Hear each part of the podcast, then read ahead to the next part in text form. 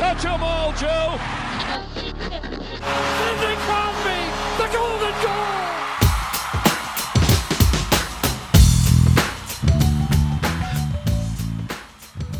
Hello, everyone, and welcome. Today we're joined by Jeremy Cammy, who is the Vice President and Executive Producer of Events and Marketing at Indigo Books and Music. For our listeners who uh, might be from the United States, uh, Indigo is kind of like the Barnes and Noble uh, of Canada. So Jeremy and I, we we go back a bit. Uh, we go back, I believe, to when we first met, maybe 25 years ago in uh, in university here in the here in Toronto. Uh, and I think, and I was doing some research, of course, in preparation for our chat today. So I think it wasn't too long after that that you actually made your way to Indigo when it had just a few stores, still very early days in the company. And uh, fast forward, you know, a few years, and, and Indigo buys its rival Chapters. I remember that happening and the collection of smaller brands that went with it. And now, you know, 20 plus years later, Indigo is really the market leader in, in, in books and lifestyle products and major competition perhaps from Amazon. I mean, we'll get into some of that today in our chat, but but that's what I see. So, you know, Jeremy, before we get lost in conversation, which I suspect we will, I wanted to say thanks for for coming on the Backstage Project podcast, and I just wanted to ask you, know, how you doing? Thanks, Mark. You're right. I think it is 20 or 25 years. You're probably dating us. Should be noted, I skipped a few grades, so I'm probably younger than you when I entered university. Uh, how am I doing is a very loaded question. And funny you ask that because during all of our virtual events with authors, that's the first question we ask is, How are you doing? I think the there's no proper answer, right? I think uh, I'm apprehensive, uh, I'm anxious, uh, I'm also excited about what the future holds but uh, but I I feel a lot for everyone out there. Uh, you know, the, the, psychological safety is, is a is a big phrase right now. Whether you're in isolation or whether you are uh, quarantining or whether you live alone and you're not with family, I think that uh, you know we we need to take care of ourselves and each other. It's critical. Yeah, listen, thank you for that, and I, I think that you know for me and I know for you because Jeremy and I, for full disclosure, we've been slightly collaborating on some on the work that he's been doing with Indigo to entertain and uh, and occupy you know children over, over the course of the summer in addition to all the other uh, se- sectors and segments of the market that he does on day in day out basis. Um, and on my side you know helping helping families with some basic programming. So we've had some fun there. Uh, but when i was again looking back kind of in your history uh, and what you've accomplished in your career i wanted to start with a very simple question uh, around the first item that I can tell where you worked out of school, and that's mad science. And and I'm hoping that you're going to give us some nuggets here that really begin to paint a picture and tell a story of uh, of what we've come to understand as your as your personal brand, uh, you know, many many years later. So what? Tell us about mad science. How'd you get there? What, what do you remember about your experience there? You know, I, I will. It's funny. Mad science, and I'm going to say this even before uh, mad science. Uh, I worked at, at the Disney store um, and I was a greeter, and I was always fascinated by Disney and their customer service model. I think they had a great concept of marrying entertainment with education, and that becomes edutainment. And I think from there is when I sort of graduated towards where else can I work that would offer me this type of edutainment? And it was mad science. I was probably in my early 20s, knee deep at that time into sleepaway camp as a special events director and then directing a camp myself. And Mad Science really was, for me, uh, one of the foundations of who I am today. It taught me all about the customer and the customer journey, uh, and what and what we as a business has to fulfill. And quite frankly, every single week, my job was to travel around, and I would be a host. So 20 or 25 kids sitting in a a room or a ballroom at a hotel, uh, and I would perform uh, science experiments for an hour. And you have to tailor it to each to each uh, party. Some kids were five and six, some kids were 10 and 12, some kids were up to 14 and 15. So it is interesting how you talk about segmentation and the customer, and how at that very young age I had to already learn about the customer, the demographics, the journey. So for me, mad science, and mad science, by the way, is still going on today. And in fact, a nugget of gold not many people know. I think I may have been offered a job on a cruise ship and I turned it down.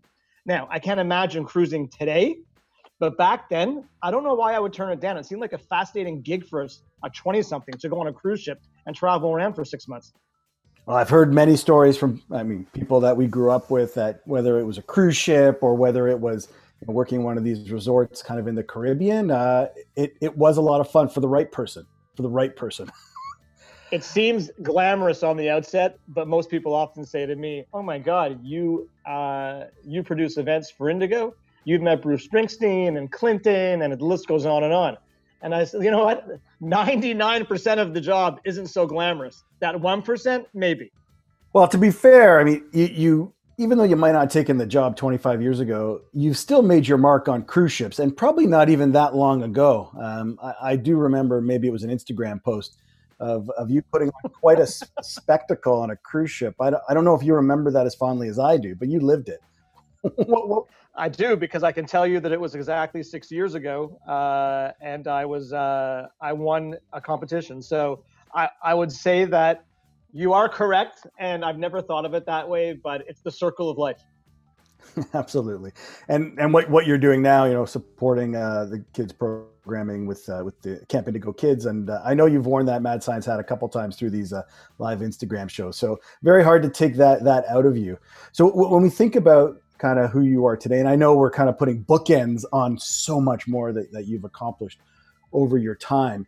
I mean, I think there there's a theme that I mean, let's just surface it now that there, there's an entertainment quality to it. There's a, I'll call it a pleasing quality to it. I mean, you can, you can help maybe extrapolate a bit for me what, what you think of that. But this, this concept that whatever you're going to do, um, you're, you're going to make sure that people remember that experience, whether they remember you or not.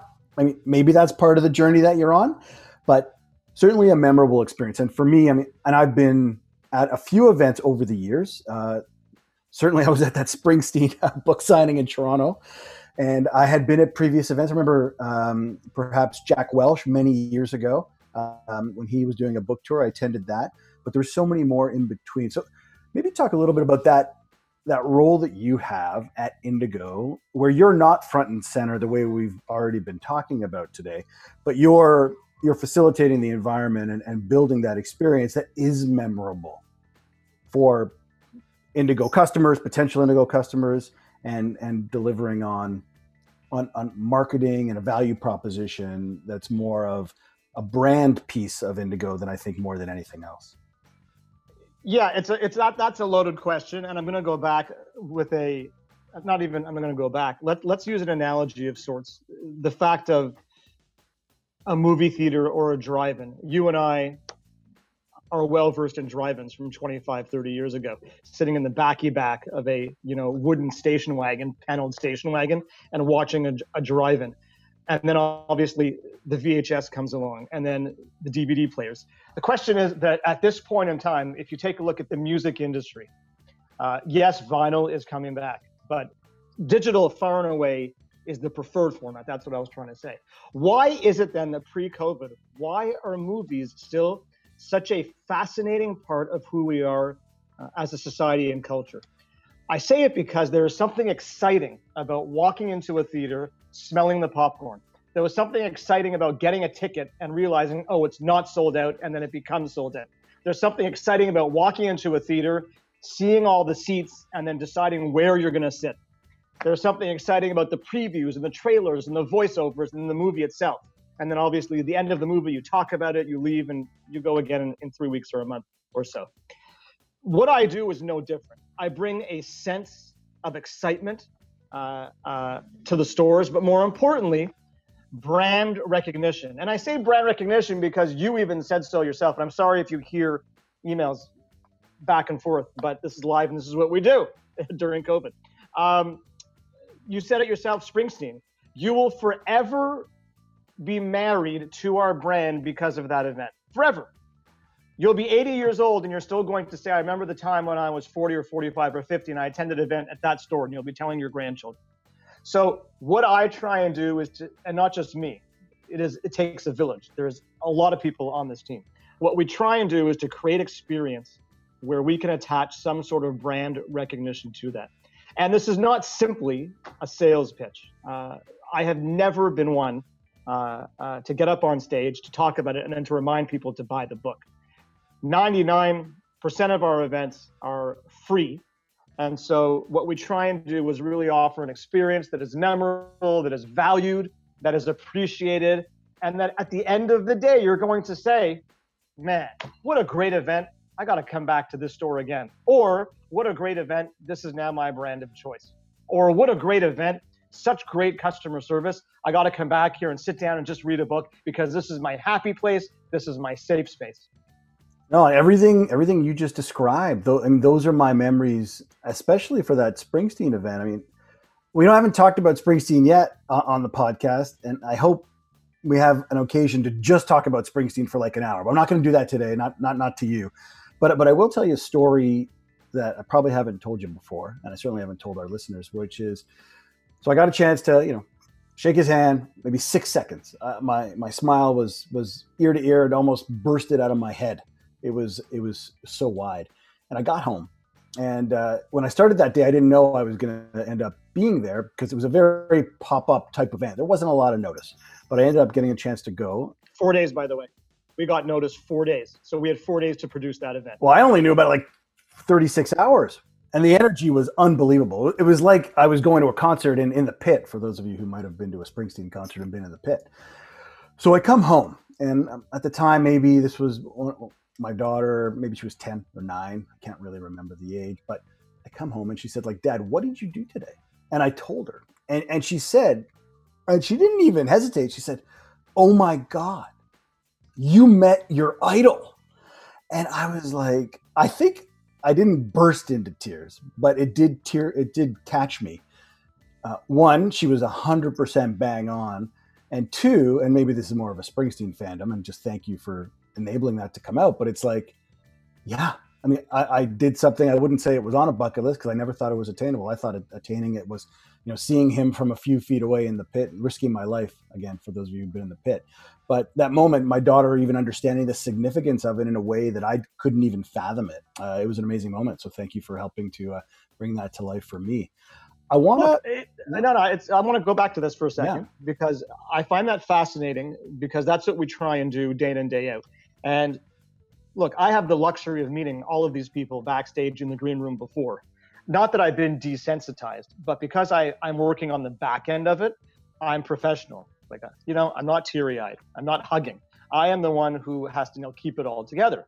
But for that particular event, that was probably one of the three events where I saw grown men cry both before and after. Before when they got when they got tickets and they were in line, and after uh, once they left. If you if you you say you, you you're in the pit and and you've seen a concert, this event, you will you will notice we did not upcharge. The only charge was the price of the book. In retrospect, I probably could have charged 100, 200, 500 dollars more, and I still would have had the same amount of people there. But because who we are as a brand, I'm not simply going to charge you more for an autograph or more simply to meet him.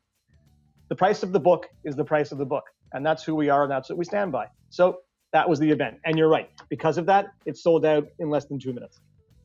Yeah. Then, then again, Springsteen had one of the best, most profitable runs on on Broadway, and it sold out in about the same time.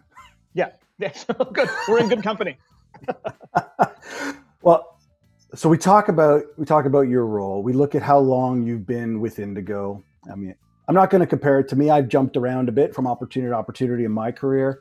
Um, you're working in retail. I mean, I know that your job is really not a retail job the way that many others are categorized as that. Um, but you're working in retail. You've been there for 20 plus years. Um, so congratulations. That's really unbelievable. Um, now the leader of your company, you know, Heather, and I'll let you talk about her. Um, you know, she's someone who's also been there for that duration of time, and and I don't really know a lot. I've never asked you this when I've seen you personally, but I don't really know a lot about your relationship with her. Um, but I, I, would like you to talk about it a little bit because you basically only beat her in the organization by a couple of years. and and I don't I'm not we're not going to talk about the supporting cast who there maybe there's a, a few lifers if we call you that um, at the company. But why don't we talk about about Heather and how special she is, and, and maybe if if you can, what you could share, you know, your relationship with her. Heather is um, Heather's a visionary. Heather is uh, every bit that you think she is as a business woman. Uh, she is fair. Uh, um, she far out. She far exceeds anyone at the table when it comes to strategy. Uh, she believes passionately in her team. Uh, she believes in doing the right thing. She believes in living with intention, which basically means helping our customers along their journey. Um, she is an advocate for our department, which is why I guess I'm still around. Uh, the belief and the passion of connecting culture lovers to culture makers. She is generous, uh, both in heart uh, and in mind and time. Um, she is insanely passionate about kids and kids programming and raising readers, uh, which I think is why there's a huge focus um, on kids and educational toys and baby products that we've uh, that we've created both and launched in store over the past few years.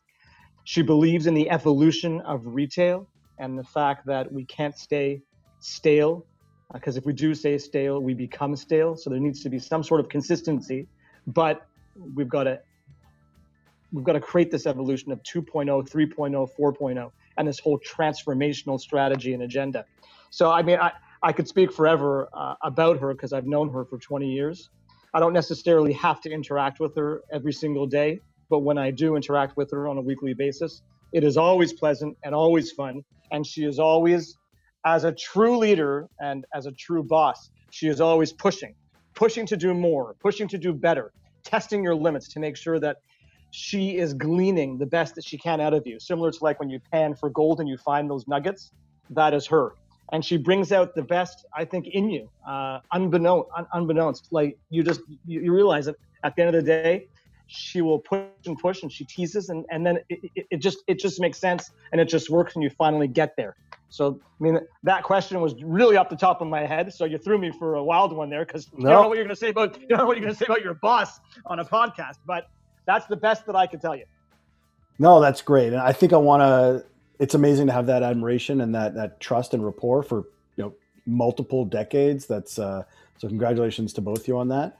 The what you talked a lot about there, uh, you know, is a word a word that we easily describe as, as culture, and um, and that it sounds like it comes from the top, you know, of Indigo, and when I look at your role inside of Indigo from the outside. And I, again, I have nothing, no intel on how it works day to day, except for what I see you know, through your Instagram. But you look like you are delivering culture to the masses, and maybe that's part of some human resource strategy uh, to to attract great talent, or maybe that's just you. But you you're given this latitude to be this person. Like, how does that happen?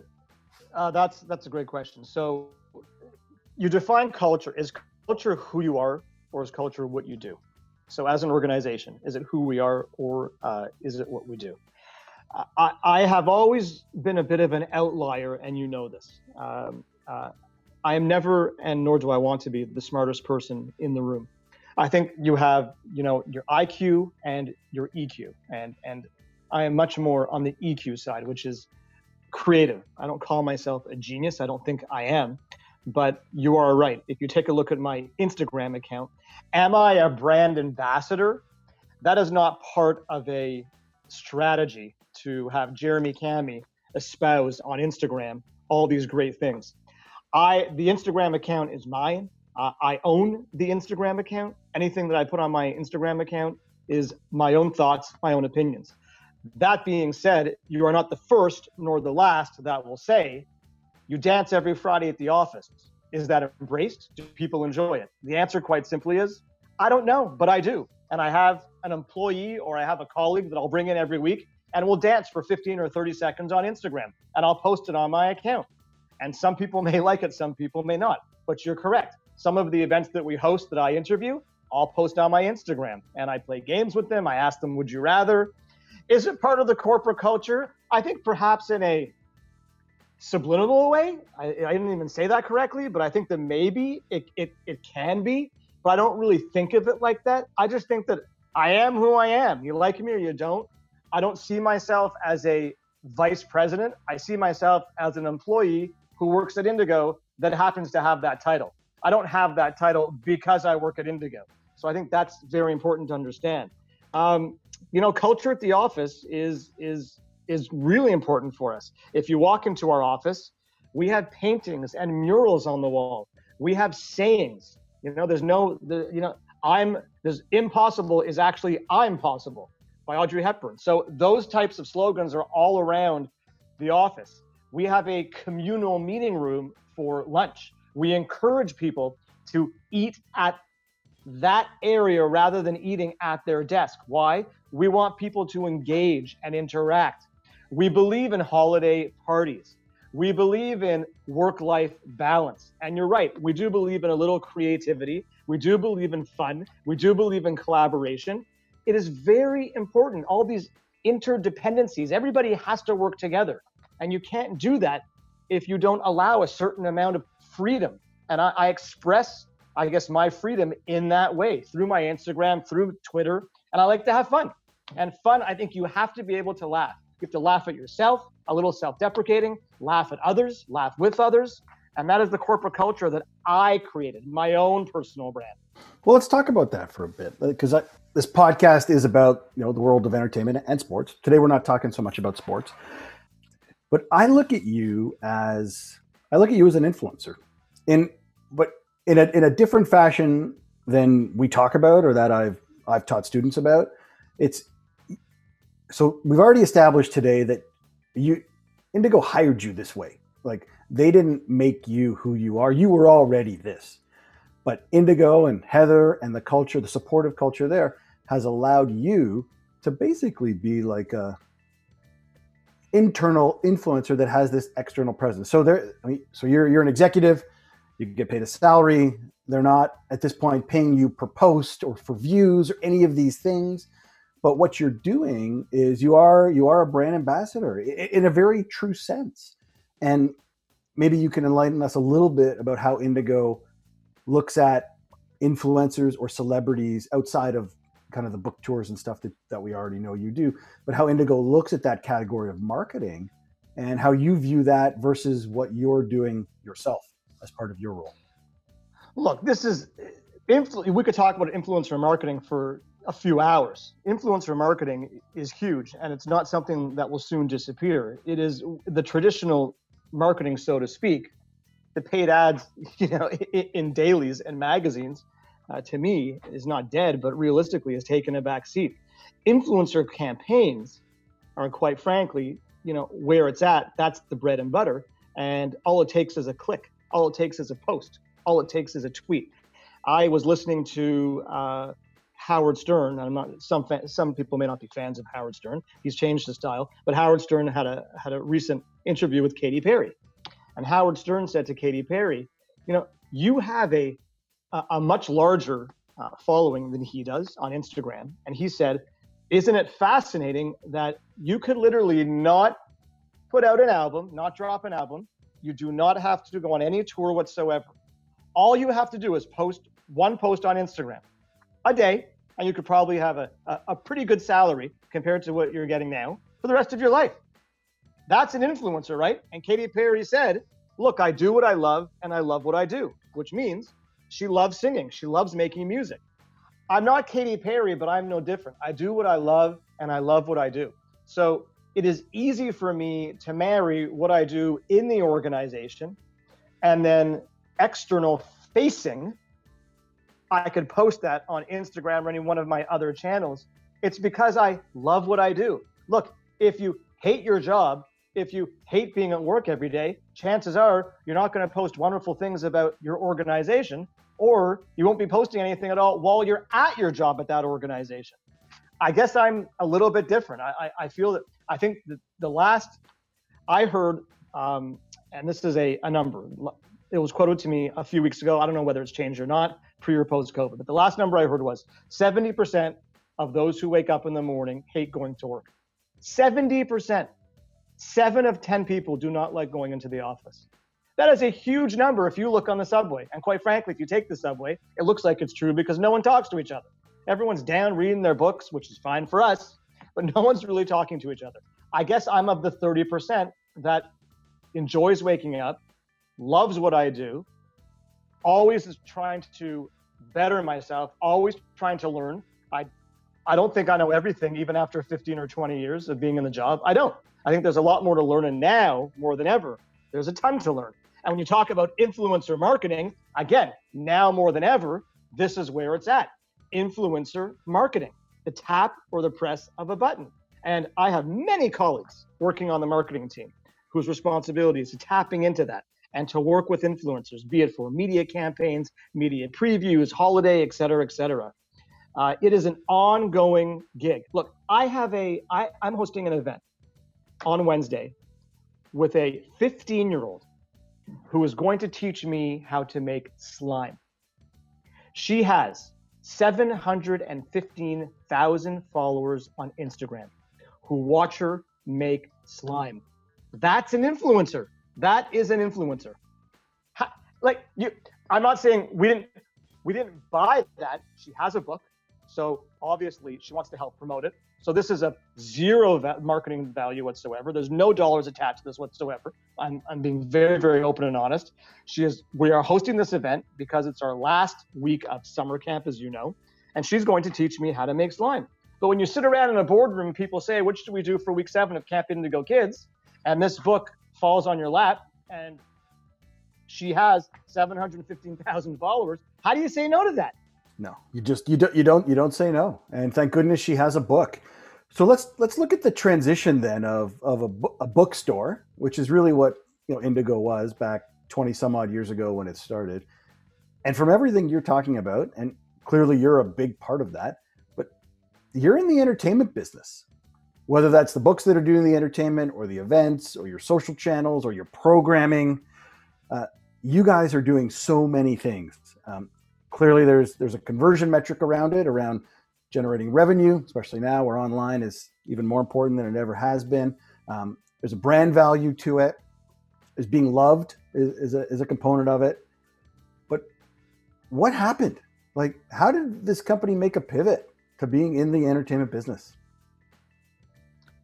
Uh, I think that we we had always believed since day one that uh, we had to conduct ourselves as a different sort of retailer. Uh, the retailer of choice, yes, but a retailer that can offer both product and experience, and that is that is essential. Um, if you speak to, and I do this a lot, I'll ask every now and then. I ask my friends, you know, what brands do you yourself associate with? Where do you like to shop? Are you an omni-channel shopper? So, you know, some of which have migrated to online only, other of which continues to shop in bricks and mortar. Either way. Uh, so we had always believed in programming and the fact that can products sell alone, or is there some sort of attribution or attachment to the in-store experience, which which then leads, as you said, to conversion. And so since day one, we always had a calendar of events. And in fact, I think I have a calendar from 1998. 30 days, and every day there was a different event. Maybe it was a story time. Maybe it was a magic show. Maybe it was live music every Friday night. Maybe it was Sunday books and brunch. Like it, it just it, it's it's part of your DNA. It's part of the social DNA of who we are that we always had to have some form of entertainment. I mean, our our our competitive retailers are no different in what they are trying to accomplish, or some of which of what they have done over the past few years. I mean, there's a reason why Nordstrom has a piano in most of their stores, or there's got to be reasons as to why some stores have cafes. I mean, it is part of it, it's it's like Las Vegas, right? It's the lure of the casino or the show or the great food. You are surrounded by entertainment. It is sensorial. So for us, it was how do we create that type of experience, that type of environment, the sort of uh, roller coaster when you walk into a store of the five senses. Your heart starts to race. You smell the books. You hear the music. I mean, I don't think most people know this, but I'm responsible for the music for all the stores. So I have to create a playlist. That playlist is not a Spotify playlist. I curate that playlist. I handpick every single song based on tone, based on lyric, based on music, based on uh, uh, time of day. Like that is part of entertainment. That is part of the experience. Well said. Well said. I, I want to switch gears a little bit. I, I want passionate here. No, no, that's why you're here. This is, I mean, the the the, the backstage project is all about this stuff. You're you're our Good. first guest from what I would call retail. Uh, yeah. Everyone else has been more focused on the industry. You're every bit as much in the entertainment business as everyone else I've spoken with. In fact, you're more accountable because you have to actually engage with the audience. Everyone else gets, for the most part, gets the benefit of just like putting it on a channel, and no one ever really thinks about where that content's being consumed. You're obsessed with that. Yeah, every day. So let's talk about some other things that that stand out, and um, and really, it's it's going back to the, the, the guests and the celebrities that you've met and i'll let you answer whatever comes to mind i don't need to skew it toward you know music celebrities or sports celebrities but if you have those stories those would be awesome maybe start sharing with us an experience that stands out that that you think the audience will want to hear man i've got so many um, back in 2006 heather approached me and leonard cohen who I, am sure everyone knows, uh, wrote a book of poems. Uh, and I found it on my desk, and she said, Come see me. So I went up to her office, and she said, What do you think of, uh, of this book of longing, these book of poems? And I said, it looks good. I, I wasn't. I'm not a. I'm not a huge advocate for poetry per se, but she said, you know, he's he's fallen on some hard times, and uh, we don't know about his manager and what his manager may or may not have done regarding finances. She said that she'd love to do something for him. And the two of us were in the office for about 45 minutes trying to figure out, you know, what can we do for this Canadian icon, this Canadian treasure? Leonard Cohen is in all of our stores on the World Needs More Canada wall. So he, he really is a legend. Uh, so back in 2006, we're sitting around and we're thinking about it. And we said to ourselves, well, if our stores are too small, we want to celebrate the life of Leonard Cohen, and we should be celebrating with everybody. We shouldn't just have it for 100 people who happen to fit in the store. So we thought to ourselves and we said, this crazy idea. You know, the book releases and then it'll be middle of May. Why don't we host an event outside of our store? We'll close the street down. We'll close we'll close a major artery uh, uh of Toronto, biggest city in Canada, and we'll close the section and you know the section of Bay and Bloor. That's a pretty significant major intersection artery of the city. We'll build a stage on the on the south side of our store, and we'll host Leonard Cohen. And so, from from beginning inception to execution, it was probably two weeks.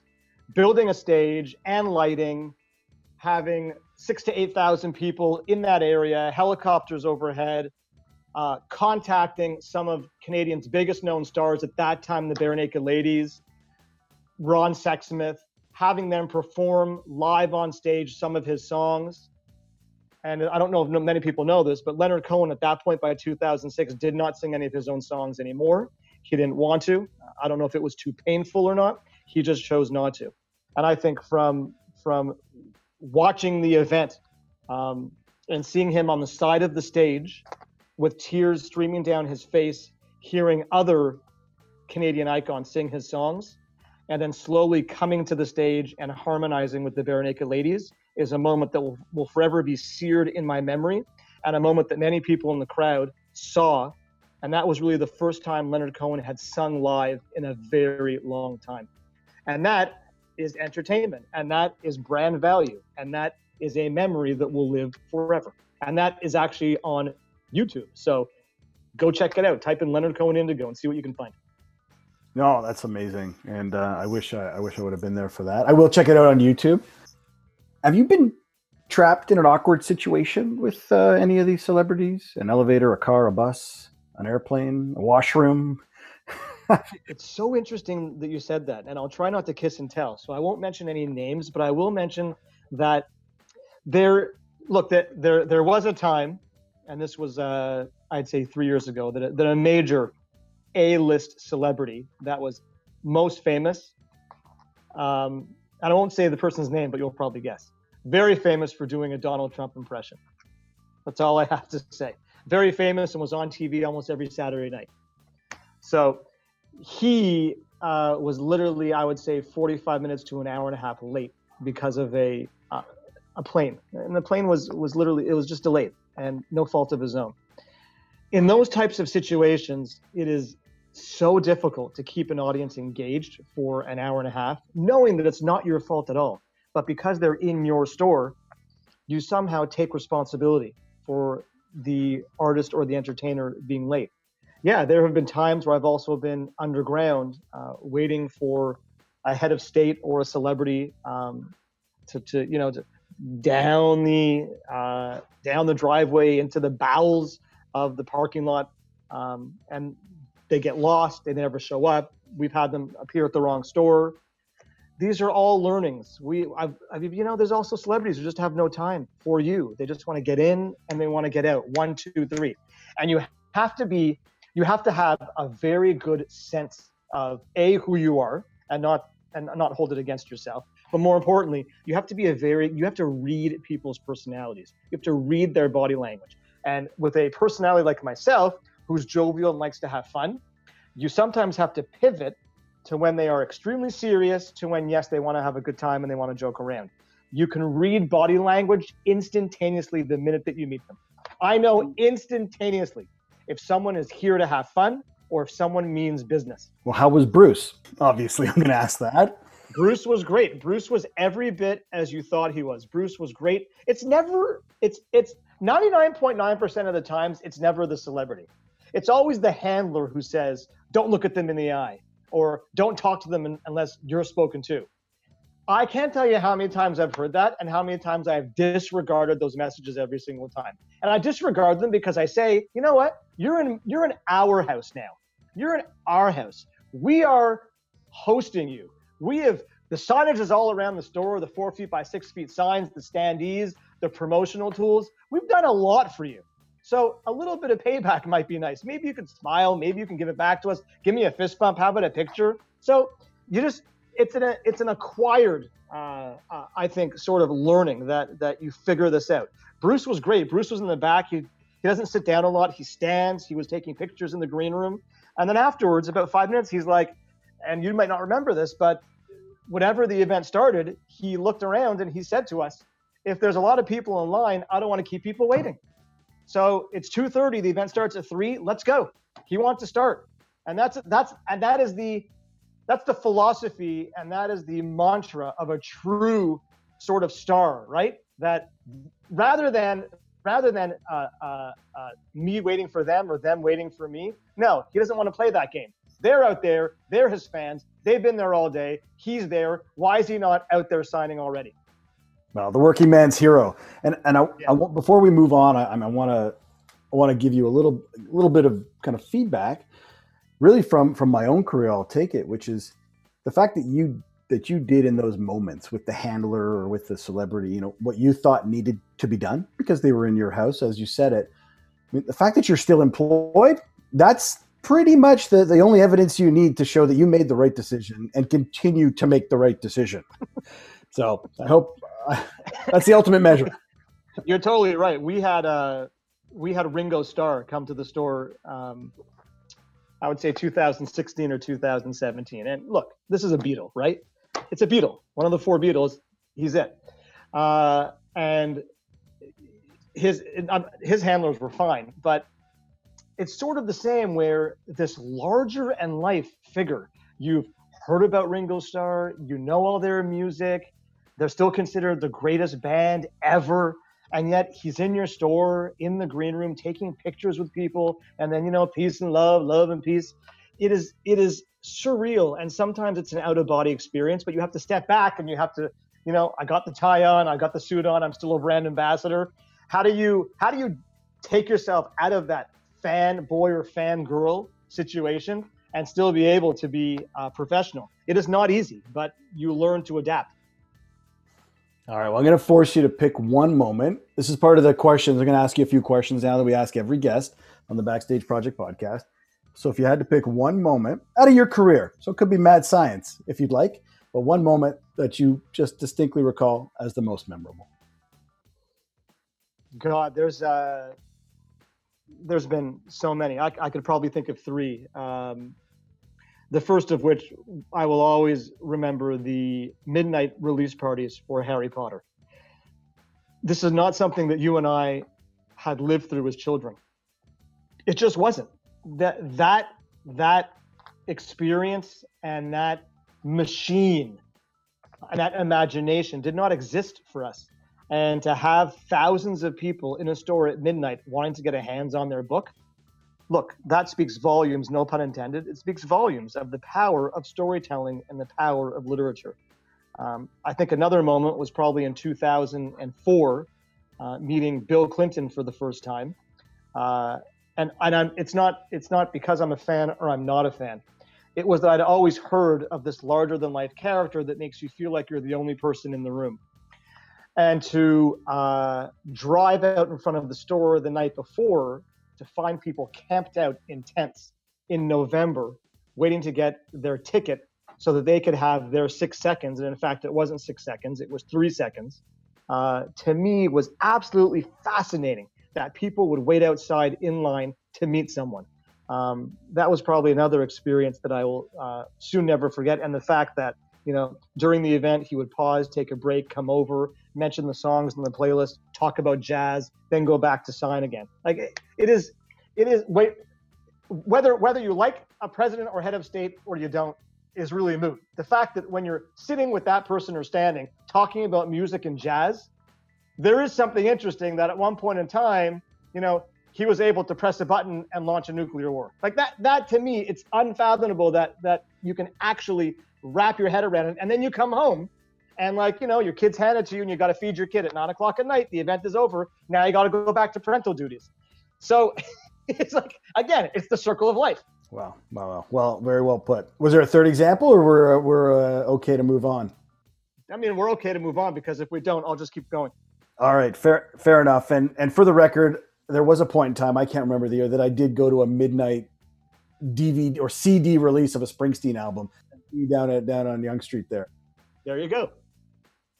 It was a thing. It was a thing. So this next question we have, and you're you're you're incredibly unconventional compared to the other people that we've had on here, uh, because you, you have such a dynamic first personality and then diverse set of roles that, that you seem to continue to have, you know, 20 years in with, with this company, you know, Indigo, uh, and you seem to still have all those responsibilities right down to the store level. But if you will, our next question is really to help help with the mentorship of our audience, with people who are looking to get into kind of your world. And I, am going to try and help this question along so you can frame your answer. And, and I'm going to say that people who are looking to get into the store retail experience world what kind of advice do, do you have for them? Because I'm sure you have people, you know, in the organization who are who are relatively early on in their careers. So you can you can map your answer back to maybe some of those people who support you. I, I look. The question: There's a lot of people that would say, "Why would you want to?" Right? A lot of people would say retail is dead. Why would you want to? What's the reason for that? Retail retail isn't dead. Uh, I think it's it's it's not that. It's it's the reinvention of retail uh, I don't think that that that uh, shopping malls are closing. There will always be a need. There will always be an, an omni-channel customer, which is completely great. Um, but then there will also be those that are tactile and want to feel the merchandise. And again, this goes back to your senses. So, what do I say to those people? I say to those people that you need to be unique, you need to be different, you need to reinvent uh, the wheel, so to speak how is it possible? And if you take a look at a number of retailers who are not our competition, and I have two daughters, so if you take a look at Aritzia, and there's lineups in front of their stores before the doors open. If you take a look at the billionaire who owns Zara, there's got to be a reason as to why Zara is doing so well. And maybe some of that is fast fashion and it has nothing to do with experience. But then there are others and it has everything to do with experience.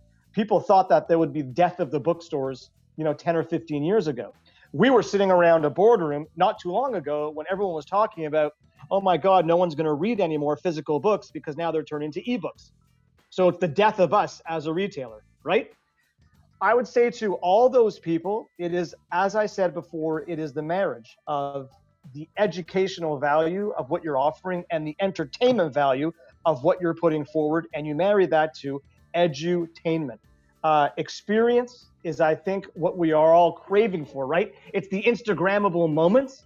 It's those, hey, I were here, you not, you're not. Look, look at how great this is. And I'll take it back to this.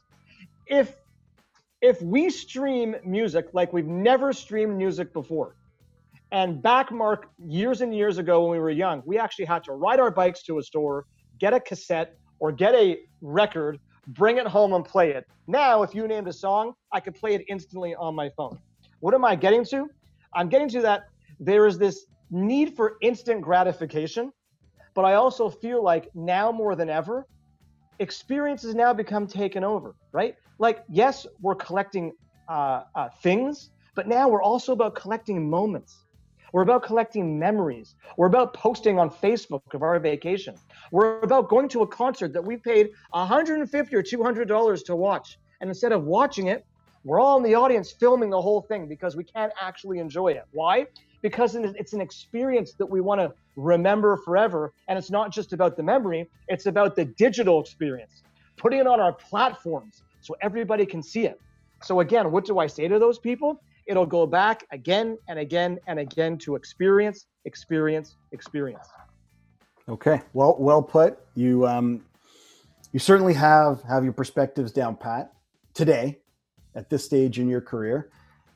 For our final question, know, if you look back to the beginning of your career and you think about the things you just said so well to us just now, you know, what do you wish you knew way back then that clearly, you know, you have a handle on today? You know, there's a few. I wish that it was okay to make mistakes and get messy. And it's funny that later on in life, you realize yeah, that's okay. When you first start, there is a feeling that, you know, you have to be perfect. Everything you do has to be great. Every event that you host has to be sold out.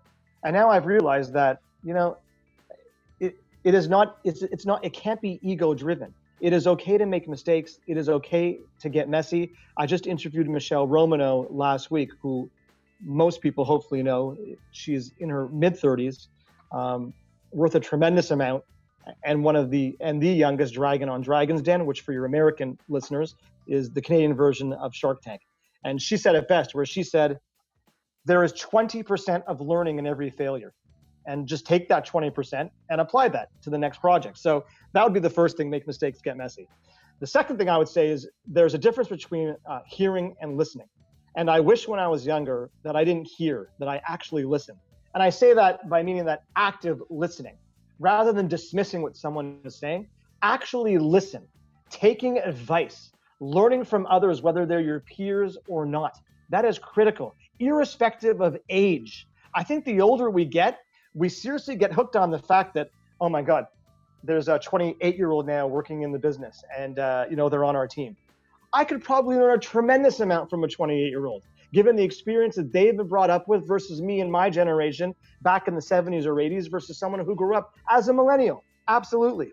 I think the final thing, and this isn't something that I've learned, this is something that is self taught that I have been doing from the beginning, is leading with empathy leading with empathy is probably my most important leadership quality. It is the ability to be able to understand others, to be able to empathize with others, to be able to realize that there needs to be a work life balance, to be able to be compassionate and to place yourself in someone else's shoes. That is something that I've learned at the beginning of my career that has stayed with me all throughout my career most other leadership qualities have probably pivoted or changed. Well, listen, what I've learned today um, is that you're you're always on. You do deliver with passion and conviction from from deep inside, and and that's what we heard today. And and I appreciate your time, your sharing your experiences, your perspectives uh, with the audience, and and I look forward to continuing to see your journey, especially as the experience world that you've described so well today know, comes back to life very slowly over the next, let's say, months ahead. Well, Mark, I'll say it best, and hopefully this will um, strike a chord with you. I was born to run. that is very well said. Thank you so much. All right, my man. Much appreciated.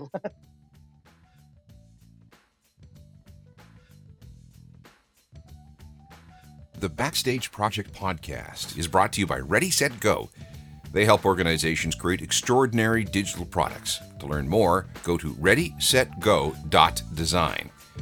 If you would like to get in touch with Mark and the team at the Backstage Project podcast, please email us at info at tpbpodcast.com.